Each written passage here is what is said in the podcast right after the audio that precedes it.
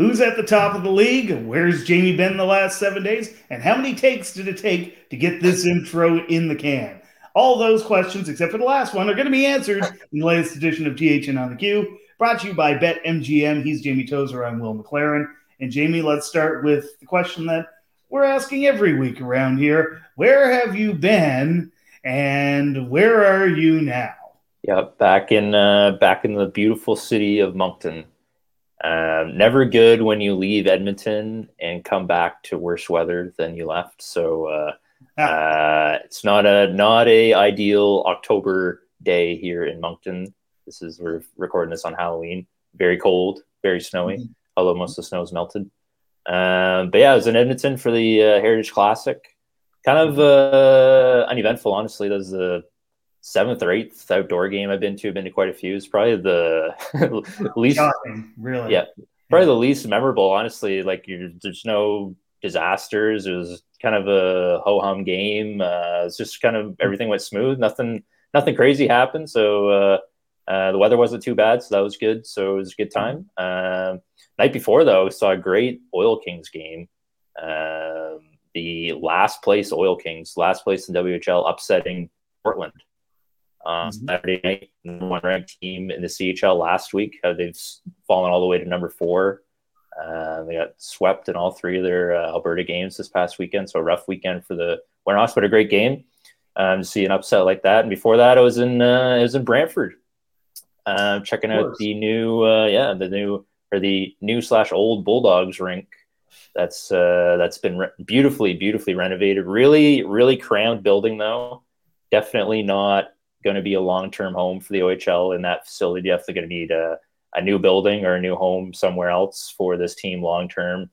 Uh, but full props for the the, the creativity uh, they did to create space out of nothing essentially in this building. They basically took the four corners and added staircases and uh, added a concession stand at the top of the staircase, added washrooms at the bottom. Really interesting approach uh, to create space pretty much out of nowhere, but it, it's definitely crammed. Uh, but a great atmosphere. Bulldogs won in overtime.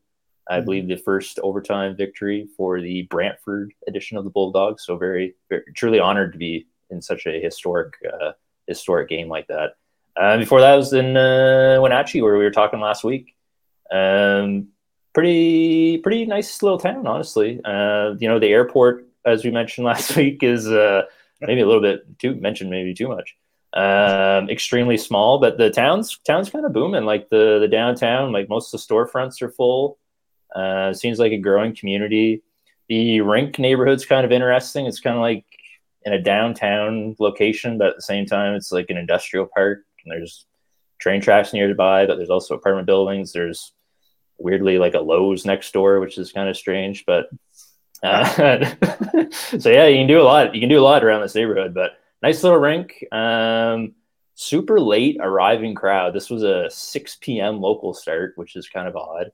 Mm. And it hmm. was a Tuesday night, super late arriving crowd. There's maybe a few hundred people there at puck drop, but it filled in uh, quite well for a Tuesday night game. So um, this this certainly has some some promise for the WHL. I think this could be a, a pretty good market for them, even though it's one of their smaller markets overall. I think it's still a town of over 100,000. So uh, uh, curious to see how they, they make out over the next few years.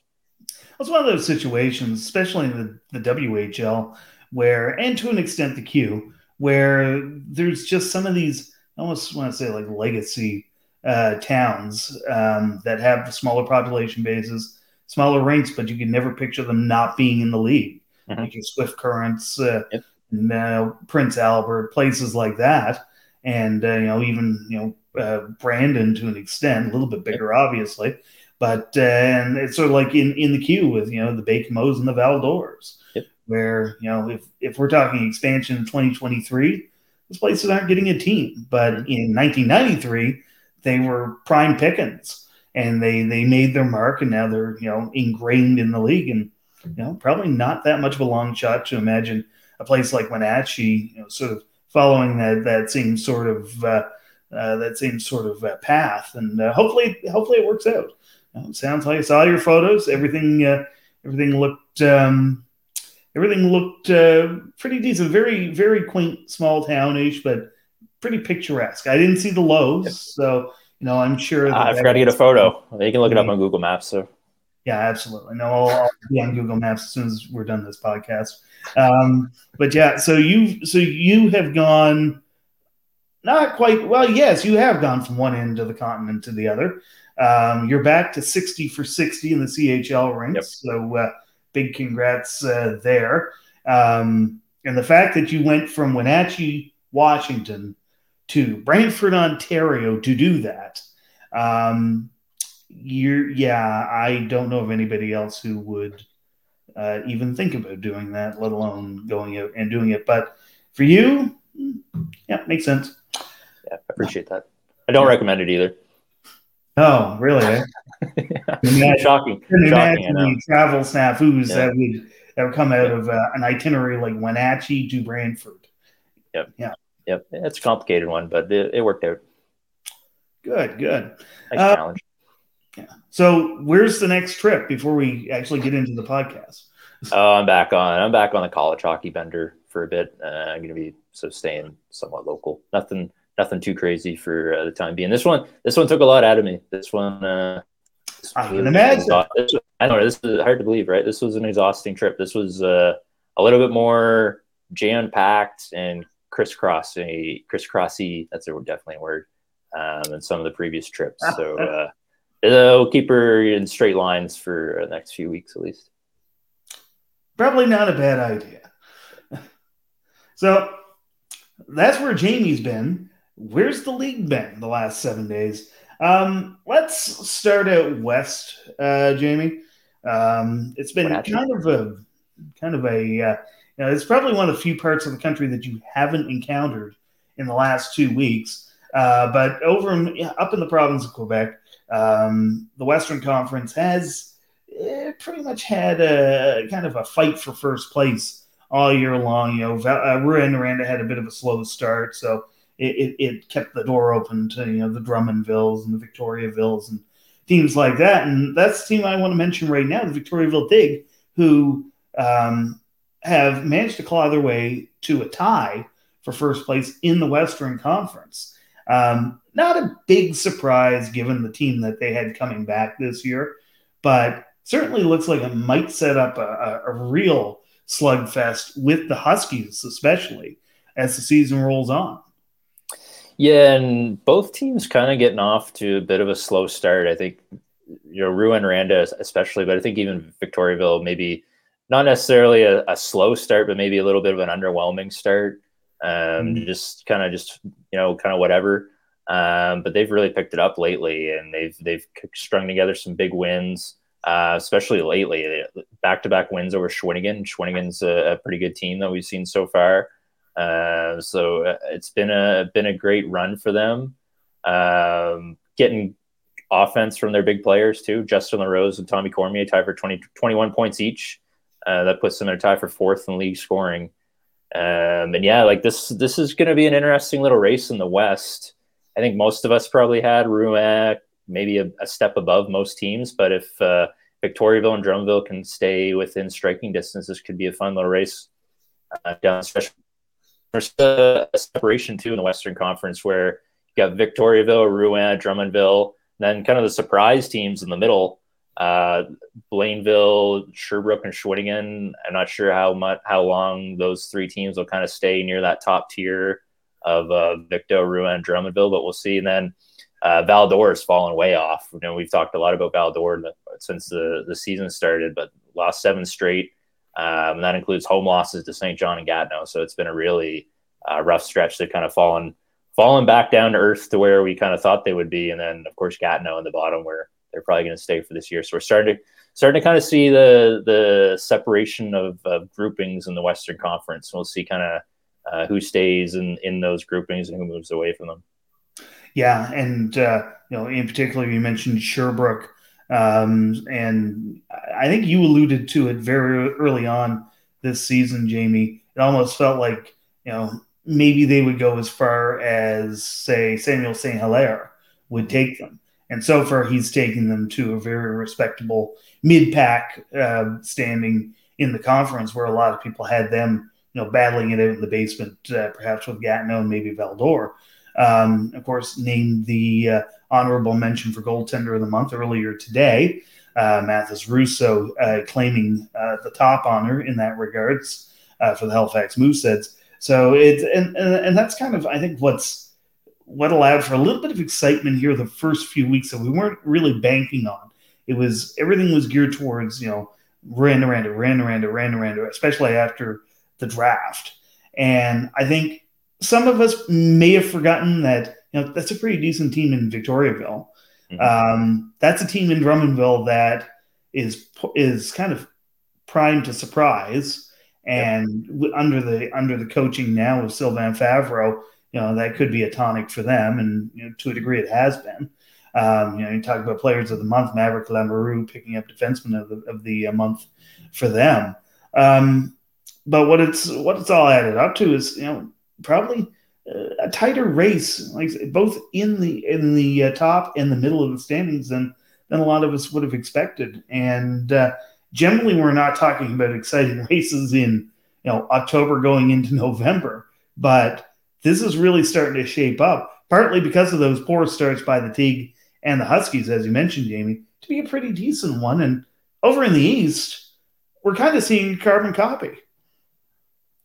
Yeah, and uh, we saw recently Moncton kind of overtake Halifax a little bit um, in the standings, but we're still seeing Baie-Comeau kind of run away with, not necessarily run away with it, but kind of sticking near the top. Um, it's been a great little stretch run for them. Uh, beat Victoriaville in overtime this week, and then beat Rimouski in back-to-back games. So those are, are, are strong wins for for them. They won five games in a row. Um, but it's it's what we've talked about all year. It's their offense, right? They're just so deep offensively. Um, and I, have been following their line charts. And Justin Gill, who leads the league in scoring with 25 points, he's actually listed on what's their quote unquote third line uh, with the with the Boilard brothers, if you can believe that. So that just kind of shows how deep this lineup is when you've got such a strong team offensively. You've got such a strong line like that listed as your third line, that just you know shows how how good this team can is uh, and can score kind of at will. Seven players with 13 or more points already this year. Um, so we've talked a lot about their offense, but I, you know their defense is maybe I don't know if it's underrated or undervalued, or if their offense is just so good they're kind of dominating puck control. I was looking at some numbers today, and they're actually average. They're actually averaging 26.59 shots against per game and that's the fewest in the entire league right now. Um, their goals against average is still mid pack, but they're allowing the fewest shots against per game, uh, which is a really good sign. So hard to say if it's kind of their defensive play or if it's more just their dominating puck possession in the offensive zone. But either way, it's it's being it's producing wins for them.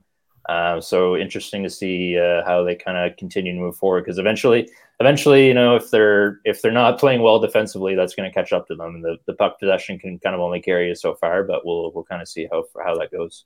Yeah, it kind of reminds me um, on a slightly lower level, uh, Jamie, to what the Halifax Mooseheads were last year. Yeah, where everybody talked about that offense with the 350 goal scores and just up and down three lines that can just beat you any given shift, but not a lot of talk about defense. Now the difference here being is that Moosehead's defense was probably a little bit better than a lot of people gave credit for with the Jake Furlongs, with the um, um, with with Schultz, with even Cam Whynot in uh, uh, when he was not injured.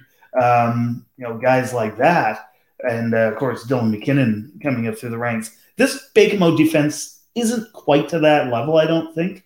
Nick Svanenko has had a tremendous start to the year um, tied for the def- league lead in defensive scoring. Uh, you know, they they still have other ve- veterans, uh, you know, not necessarily household names, uh, guys like Zachary Lessard and uh, Anthony Lavoie, who are who are, are, eating up really big minutes. Emile Chouinard as well, and solid goaltending, goaltending good enough to win, which is all you need from Olivier Ciarlo. Um, but the greatest defense that you can have is to keep the puck off your opponent's stick. And that's what Baie-Comeau consistently does. Um, I've, you know, had I've watched a few of their games online. They haven't come down to the Maritimes yet. At least they haven't come to Halifax yet. Um, so I haven't seen them in person. But what I'm seeing online is a team that it, the youth really stands out.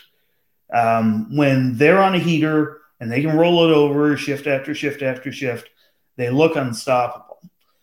Get one by them, you you might get two by them. You might even get three by them uh, because it doesn't take much. It's a little bit of fragility there, but as long as they are maintaining possession, holding possession to the degree, the degree that they are, the defense will catch up. I think um, it, it, it's just it's a learning curve, and if you're going to have a little bit more of a veteran presence, which the Drakkar do, it's best probably to have it on defense with guys who you know aren't going to be uh, sacrificing position for points. That's what the Drakkar have. It's more of a making sure that those you know those really um, high octane young forwards stay in their pos- defensive positions and and uh, and uh, don't allow too many odd man rushes the other way as well. Um, but still, 12 2 and 2. Uh, nobody can argue with the numbers so far. They're first overall in the league. They're on a five game winning streak.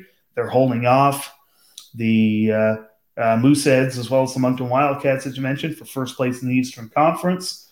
Uh, I, it looks like the East Division. I mean, you know, unless unless Rimouski can uh, find a way to uh, close the gap, um, the East Division is probably theirs for the taking at this point. And credit to them. They're a team that everybody expected to be better, but nobody expected them to really jump off the charts the way they did. And it's great to see. That's a fan base that deserves to see a winner. It's been a long time. Oh yeah, awesome, awesome rink. If you can ever get, if you ever get up there, it's a, it's a, it's a trek, but it's an awesome experience. Great atmosphere, kind of that stereotypical Quebec League type atmosphere. Um, and it's interesting too, looking at the top of the standings, you see some of the teams that are kind of went into the year angry. I look at Baie-Comeau. Baie-Comeau had that controversial Game Seven loss to Moncton, which I'm no doubt uh, still kind of upset about, and that core is back this year. Um, Drummondville, a team again that we talked a lot about last year that underachieved, had a lot of injuries. They're near the top of the standings this year, and then Victoriaville, similar to Baie-Comeau, had a bit of an underwhelming, or not a, I guess, underwhelming playoff run. We didn't really expect a lot from Baie-Comeau last year, but Victoriaville certainly had an underwhelming playoff run. So a team that again kind of went into the year with something to prove. So these teams that um, had you know that chip on their shoulder heading into the year are, are really uh, showing that they can they can rebound from that and, and try and improve uh, from last season. Yeah, it's not just cliche. Losing sometimes is yep. the the best teacher. And hey, we saw it with the Quebec Rampart.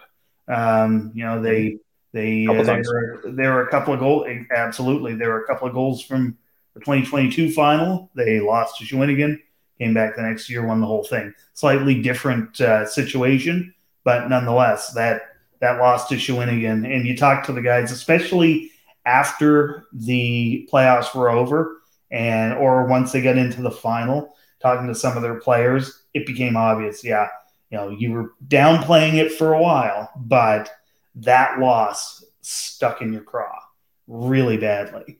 And I think we're seeing a little bit of that from some of these uh, some of these teams, and it's just making for some excellent hockey in the Q these first few weeks. Um, and it's leading to some rewarding hockey for some of the players because the initial NHL players to watch list has been released for 2023 2024. 36 QMJHL players named.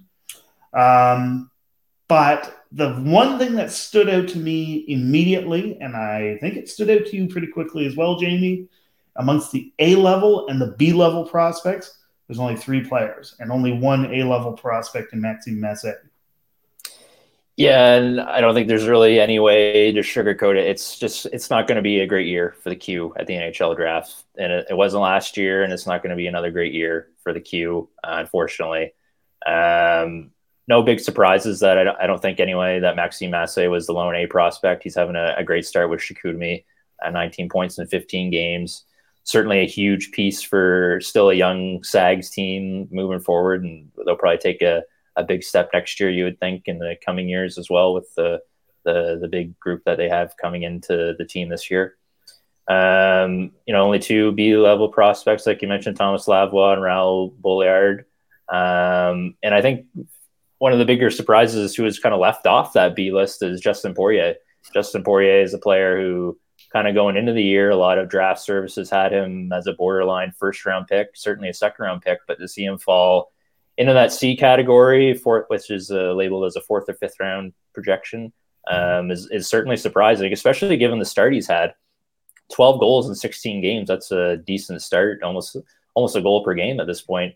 Um, so definitely surprising to see him uh, see him fall down that much. But at the same time, I'm kind of interested to see him play uh, in the coming weeks because certainly um, players will say that they don't follow these rankings, but we all know they do.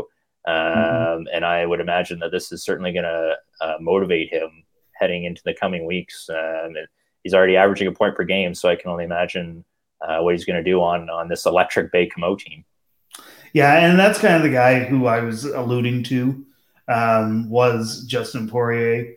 Um, the fact that yeah, he he's listed as a C level prospect. Um, that took me by surprise, yeah. uh, I must say. Um, but uh, aside from that, um, I'm kind of with you. I mean, I'm not. There's nothing there that really uh, strikes me as as uh, particularly unusual.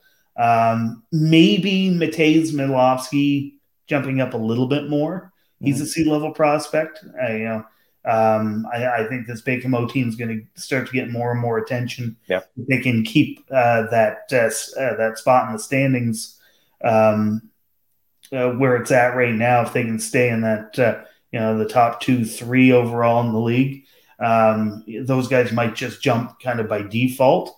Uh, I'll put it to you this way: no disrespect to uh, Raoul Boilard, but amongst the players from Baie-Comeau that are selected. Uh, he's not who I would have expected as a B level prospect, but that's not to say that he hasn't earned it. He has looked fantastic oh. in really his first foray into the Q. Um, but uh, just thought maybe he'd have a little bit more company um, there uh, alongside him. But uh, we will see. Of course, this is the initial list, and that this list always varies wildly uh, from time to time. There's three lists that come out. We'll see another one after New Year's and then a final one uh, in the spring, which will actually start to rank players uh, instead of by A, B, C, or W, which is more of a, a watch and wait list. Um, you'll start to see actual numbers attached to them. And that's, you know, that, that's when you're really honing in. So early on, you know, it's could there be one or two more people uh, guys in that B ranking? I think it's a possibility. I think I think even at this point, uh, you can make a case that there should be. Um, I don't think it's too much of a stretch to imagine that uh, there are going to be maybe another guy or two uh, join that uh, that uh, level of the list by the time we hit the new year and beyond. So that's the NHL prospects. Let's talk about the NHL team. Our NHL team of the week this week the Detroit Red Wings. Uh, there's nobody in the Q currently drafted by the Wings. I'll put a little asterisk there, Jamie, because uh, there is one player who was drafted, however, uh, went unsigned, and that's um, overage Moncton Wildcats defenseman Oscar Plandowski. Okay. Um, so uh, he uh, he did go. I believe he went to New Jersey Devils camp uh, this past fall, but former Red Wings draft pick, but that has since elapsed and uh, even only one guy in the AHL, and that's Jared McIsaac, a, a guy, Jamie, who I think during his junior days, especially leading up to his last year of junior, it almost felt more for Jared a matter of when's he going to crack the NHL. And I think it's safe to say that it's kind of become a case of if he cracks it. Well, we're what seven episodes into this season. We finally get to mention the 2020 Wildcats again. Like we have, this is almost disrespectful at this point. I know. I feel this far into the season. I feel shame. Yes, but he had a great, great junior career with Halifax before joining that stacked Wildcats team. But yeah, like you said, he's put up really good numbers in the AHL uh, these past couple years. 24 points last year uh, 70 games, so great numbers for for a defenseman in the A. Um, but yeah, like you mentioned, I, it seems like it's only a matter of time before he gets called up. Hard to believe, uh, actually, a little bit that he hasn't even gotten a, a taste for, yeah. for, as an injury replacement or anything like that. But um, you know, the Red Wings uh, have a bit of an interesting approach to prospects. They seem to take it really slow, uh, which I don't think is a bad thing. Um, but like you said, like I, I, think it's only a matter of time before McIsaac um, at least gets a call up here for a brief stint in the NHL.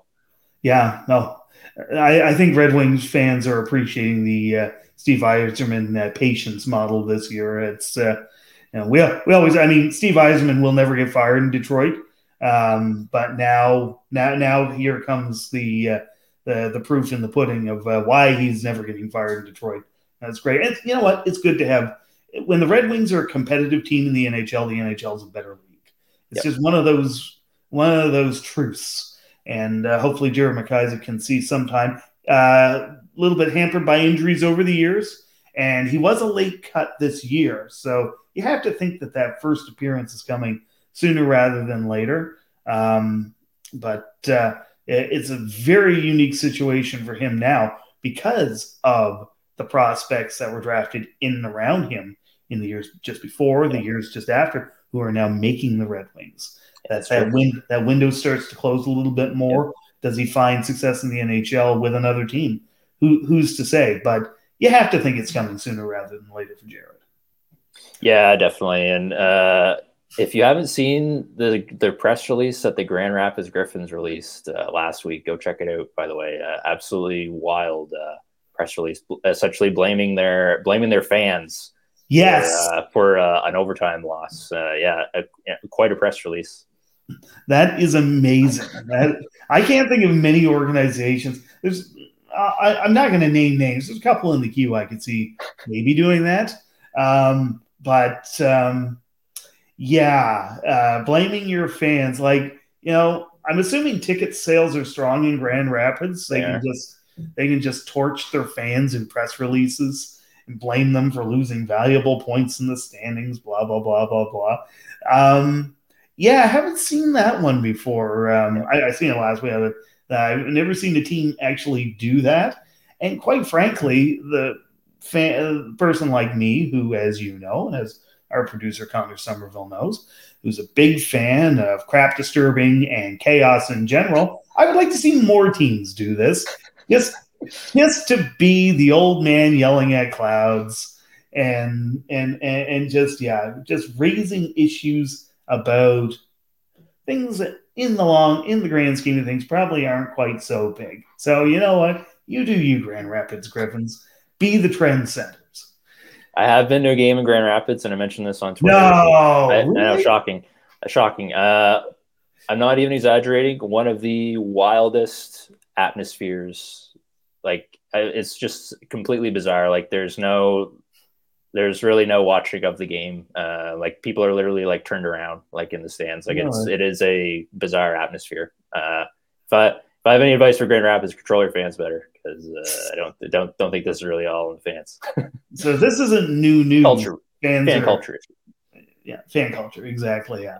So it's just yeah, everything was great until it cost them a point. I get it. Yeah, I see. I see how it rolls, Grand Rapids. But no, you keep doing that um, because it gives us things to talk about. Um, let's move on to the NHL team here fairly quickly. Uh, three players uh, who are very well known from their time in the Q, although uh, in one case the time was impactful but brief. Yeah. Daniel Sprong, Joe Veleno, David Perron. Um, two of the three are President Cup champions, and all three of them uh, had phenomenal careers in the Q. Yeah, and Sprong's kind of the the OG Islanders uh, Islanders star player when the, that team rebranded. Uh, had such a I don't know I don't even know how to describe it. I don't know I don't think polarizing is the right word, but he always had kind of this this yeah. this energy around him where he had this belief that he was such a, a, problem off the ice, but then on the ice he was just producing points and points and points, and he was one of the most uh, electric players of junior hockey for uh, certainly for a long time. Um, and mm-hmm. we're, we're starting to see that at the NHL level now too. It's had such a uh, an unreal season in Seattle last year, 46 points in 66 games. We're seeing a continuation of that too um, this season with Detroit, seven points in 10 games. So maybe a little bit of a, a late bloomer at the NHL level. He's been around for a few years now, but he's really starting to, to find his groove uh, at this level. Um, yeah. And Veleno, uh, this is a big year for him. I think this is a year where he kind of has to prove what he is as an NHL player. Um, signed just a one year deal with the Red Wings, eight hundred twenty five thousand dollars. Had had a really uh, battle with with Steve Yzerman to get that deal done over the summer. And I think this is a, a season where he kind of has to show uh, what he is at this level. Um, and so far, he's had a great start to the year five goals and an assist in 10 games. I had just nine goals, 11 assists all of last year. So, um, a great start for to the year for him and a, and a, and a big season for him. Uh, but yeah, Perron, obviously, uh, I think probably the, the biggest Lewiston MAINEiacs player of all time, I would say, even though he arguably, or maybe Jonathan Bernier. Him or Jonathan Bernier. I, yeah, it, has got to be one of the two. Of course, yeah. former Wing Jonathan Bernier as well. Yeah, true. Yeah. Yeah. 2007 um, President Cup champion. But yeah, like you mentioned, Will, 83 points in 70 games, 28 points in 17 playoff games, uh, yeah. one and done, but yeah. uh, certainly certainly made an impact uh, in Lewiston. Yeah, exactly. Of course, Joe Veleno, first and to date only exceptional player uh, it's come through the Q, or the only uh, player to play in the Q to be granted exceptional player status to say another manner of speaking, and a 2017 President Cup winner. And yeah, David Perron, who made the Q as a 17 year old rookie, and then made the NHL as an 18 year old rookie, uh, and was drafted in the first round, yes, but like late first round um, by St. Louis. It, that that is going to be one of the most unlikely uh, promotions or, or chain yeah. of events for any player anywhere, especially yeah. in junior hockey. And just even now, it's been it's been 16 seasons since that happened, and I still think about that and like, did that really happen? Like, did he actually make the NHL after one year of junior as an 18 year old? And sure enough, and I mean, he's he's got the success uh, to prove it as well. It was it was great foresight by the Blues and. Uh, and uh, David Perron's been uh, uh, very, very rightfully been making a success a successful living in the NHL ever since. So, and of course, David Perron, former Lewiston MAINEiac, and we got to take a moment here, uh, Jamie. Um, this happened the day after we recorded last week's episode. Now you're in the Q. If if even when you're no longer in the Q, if your if your team is relocated, um, you're still part of the family. You're always part of the family. There's always people that have a connection to a Q city, even when that city is no longer a Q city. So we got to have a shout out to Lewiston, Maine. Of course, we all know the tragedy that happened there last last week, um, and you know, it, it's it's funny because you know you and I, you know, we banter a lot both on here and uh, and off mic and you know throughout the week. And the MAINEiacs come up in conversation quite a bit. You were just in Lewiston yeah. not a month ago, and to ha- to see this happen and to see a lot of the people that you know, you know you you associate with Lewiston as junior hockey town coming out just absolutely heartbroken by what took place down there. It, it gives you pause, and you know it's it, it just adds another layer of uh, of tragedy to what's already happened. Yeah, certainly tragic, and is is nice to see some of the Q teams uh, post messages uh, to, in support of Lewiston. Like you mentioned, even though not part of the league anymore, it still feels like they're kind of like uh, an honor an honorary member uh, at this point. The uh, not that long ago that they were in the Q, just a little over a decade ago. Um, yeah, I was in I was in Lewiston just uh, just a couple weeks ago, just before uh, headed out west at a Maine Nordiques game, and uh, I know the Maine Nordiques have posted that uh, their official score was uh, was unfortunately shot in in the shootings. Uh, he's still in critical condition at last check, so uh, hoping for the best for him and uh, and all the people of Lewiston. Hopefully, uh, they can all get past this truly tragic event. Yeah, no, our thoughts are certainly with the folks in Lewiston and anybody hockey related, non hockey related that's been that's been touched by by that tragedy. And you know, it, it was a bad week, Jamie. Um, and uh, nobody needs us to tell them that. Of course, the news coming from England on uh, late Saturday, early Sunday of uh, the on ice uh, death of Adam Johnson. Now, of course, Adam Johnson was not a former Q player, but this is a global game, and you don't have to go very far. And Jamie, you're living proof of this. You're in a different rink, it seems, every second day, and not always a Q rink. In fact, often not a Q rink. And the ties to the Quebec League that are in all of these rinks all around the world are very easy to note. Excuse me, very easy to notice. Um, and in the case of you know, the Adam Johnson tragedy, um, his Nottingham Panthers team is just a laundry list of former QMJHL players, a couple guys on Sheffield as well, uh, the team that they were playing. And, you know, obviously, uh, just like the rest of the hockey world, our thoughts with the Johnson family, everybody affected. Um, and, you know, p- with particular attention uh, from our standpoint, from those guys that we watched in the Q, that just they had to watch the most horrific thing that you could ever see take place on a rink. Yeah, I can't even imagine. Even not even the players, but the fans too. Just uh, right. witnessing an event like that, like you can't even really do anything about other than hope for the best in that situation. Um, but like you mentioned, uh, certainly a lot of Q connections to that those teams. Um, the EIHL has been a pretty popular destination for Q players in recent years, and a lot a lot of uh, AUS players from this area as well um, heading over there um, including Matt Petgrave, who was uh, yes. a, a, a, UNB star for a few years. Um, so yeah, you certainly feel for all those players, and I know I saw uh, an interview with uh, uh, Pierre Olivier Joseph, who I know is a, a, close friend of Adam Johnson as well. So even though he's not a Q player, there's certainly tons of of connections. Um, but I, I, can't even imagine what uh, what all those players are are going through. Um, and, and certainly it sparked uh, quite a conversation about neck guards. Yes. Um, and if you go to any Q game, I guarantee you at least once a game, um, you'll see a neck guard uh, on the ice. So they're certainly well uh, well worn in the Q for a number of years now, and uh, um, we'll see kind of where this goes and if uh, if the NHL kind of follows suit with uh, junior hockey and, and, and forces neck guards. I wouldn't be surprised if it turns out to be much like first helmets and then visors um, it, it just becomes that trickle down effect where you know players are are mandated to wear them at a certain level, and then it just gradually becomes in, introduced at the NHL level, and then it sticks and it's grandfathered in.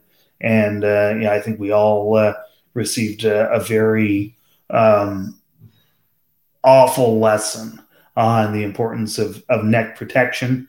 Um, and yeah, I think you're just going to, I think it's just, it's going to scare players into doing it.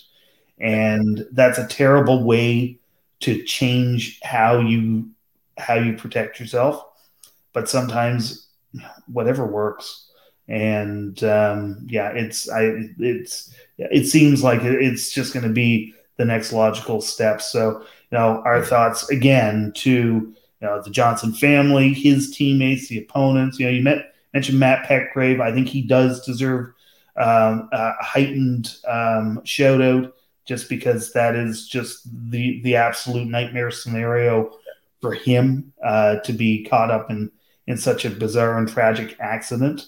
Mm-hmm. Um, and of course, all the Q guys over there that uh, that that we've known so well over the years as well, and and the fans. Uh, it's going to be a long time before uh, that uh, even starts to fade from the memories of, of not just the people who were there, but you know, the hockey world in general. But uh, you know, it's uh, it's tragic, and uh, we uh, we send our best uh, along with the rest of the hockey world.